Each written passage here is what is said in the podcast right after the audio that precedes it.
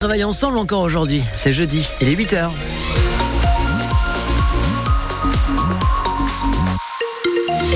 Nous sommes le 28 décembre aujourd'hui. Au niveau du trafic, bon, on n'est pas embêté. Hein. C'est vacances et ça se voit, ça se ressent.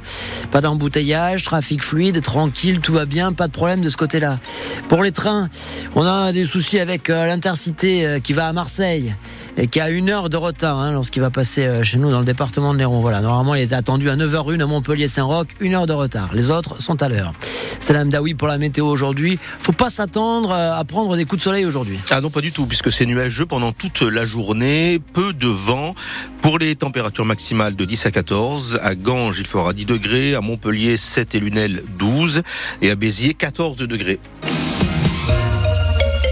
La cabane à Néné est connue pour être la cabane de pêcheurs la plus photographiée à 7. Oui, elle a été rendue célèbre, entre autres, hein, euh, par le film d'Agnès Varda, La Pointe Courte, le quartier où elle se trouve.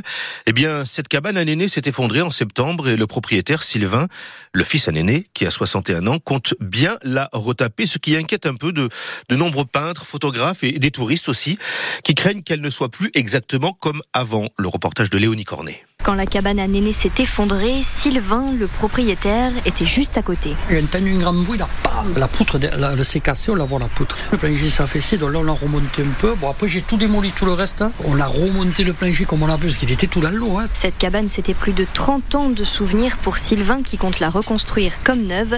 Mais les peintres et photographes préfèrent qu'elle reste telle qu'elle. Alors, Ils me disent, ah, bah, putain, on se régale chez toi, c'est bien, euh, surtout ne change rien, surtout ne bouge rien, surtout ne fait rien. Oui mais bon, un moment donné il faut bien faire. Hein. Après il y a la sécurité, hein, comme je dis, hein. j'ai pas mis de pas, ou moi ou quelqu'un d'autre, hein, parce qu'il y a des gens qui viennent qui prennent le toit sur la tête. Hein. Alors faut-il la retaper, cette cabane, quitte à ce qu'elle perde un petit peu de son charme? Une cabane moderne, moi ça, me- ça ne me plairait pas. Christiane habite dans le centre-ville de Sète. Moi je préfère les choses qui restent dans leur état, c'est sûr. hein. Pour Marc, qui vient de Toulouse, ce n'est pas si grave si les cabanes de la Pointe Courte disparaissent un jour. Pour moi, tout ce qui est là est éphémère. C'est de briques et de broc, voilà, donc ça fait son temps. euh, C'est un peu comme nous, quoi. On passe, on va pas nous reconstruire. hein. De son côté, le fils de Néné a déjà pris sa décision. Il a récupéré de vieilles planches pour tenter de la retaper le plus possible comme l'original. Allez voir sur francebleu.fr, on vous a mis des photos, si vous ne la connaissez pas, de la fameuse cabane à Néné.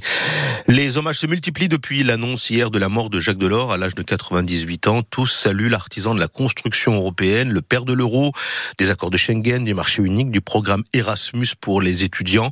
Figure de la gauche social-démocrate, il a été président de la Commission européenne pendant dix ans après avoir été ministre des Finances sous euh, François Mitterrand. Le député de l'Hérault, Patrick Vignal, se souvient d'un homme modeste, austère, non sectaire.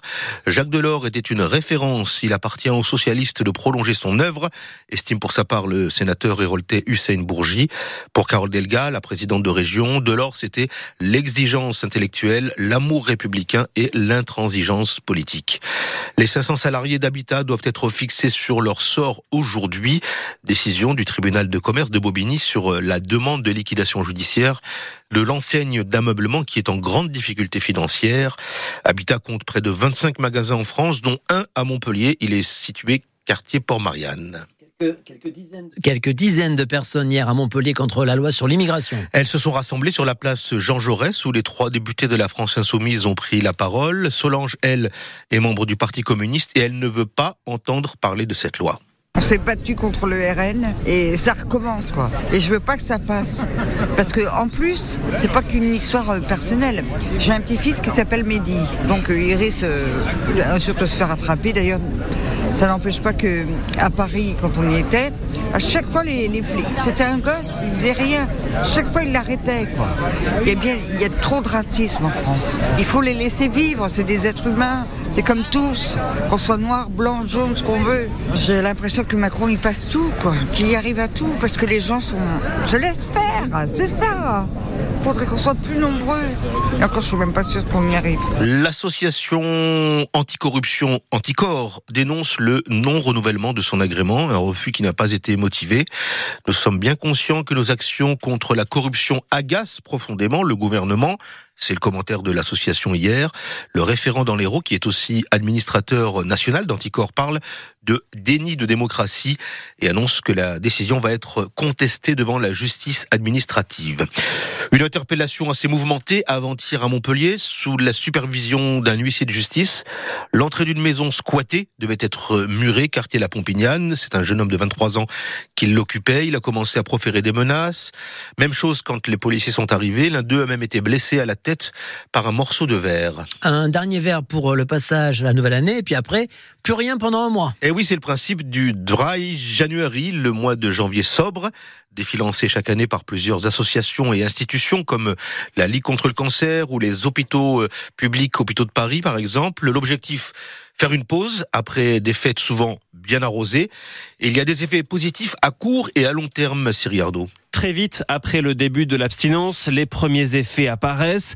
Un mois sans alcool et c'est la pression artérielle qui diminue, le taux de cholestérol qui baisse un peu, une perte de poids jusqu'à 2 kilos, une réduction des risques associés au diabète de 30% selon une étude britannique, mais aussi une meilleure concentration et un regain d'énergie.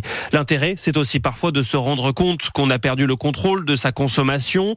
Si au bout de quelques jours, on ressent un manque, alors il faut s'interroger, ce que beaucoup de personnes semblent faire Selon une autre étude au Royaume-Uni, six mois après le dry January, la proportion des participants qui boivent à des niveaux dangereux diminue de 50%. À long terme, les effets sont plus difficilement mesurables.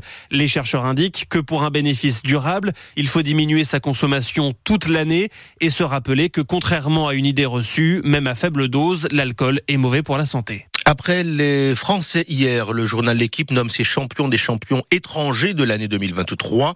Chez les, hommes, Novak Djokovic, le, le tennisman serbe et ses 24 titres majeurs. Chez les femmes, Simone Biles, la gymnaste américaine et ses 23 titres mondiaux.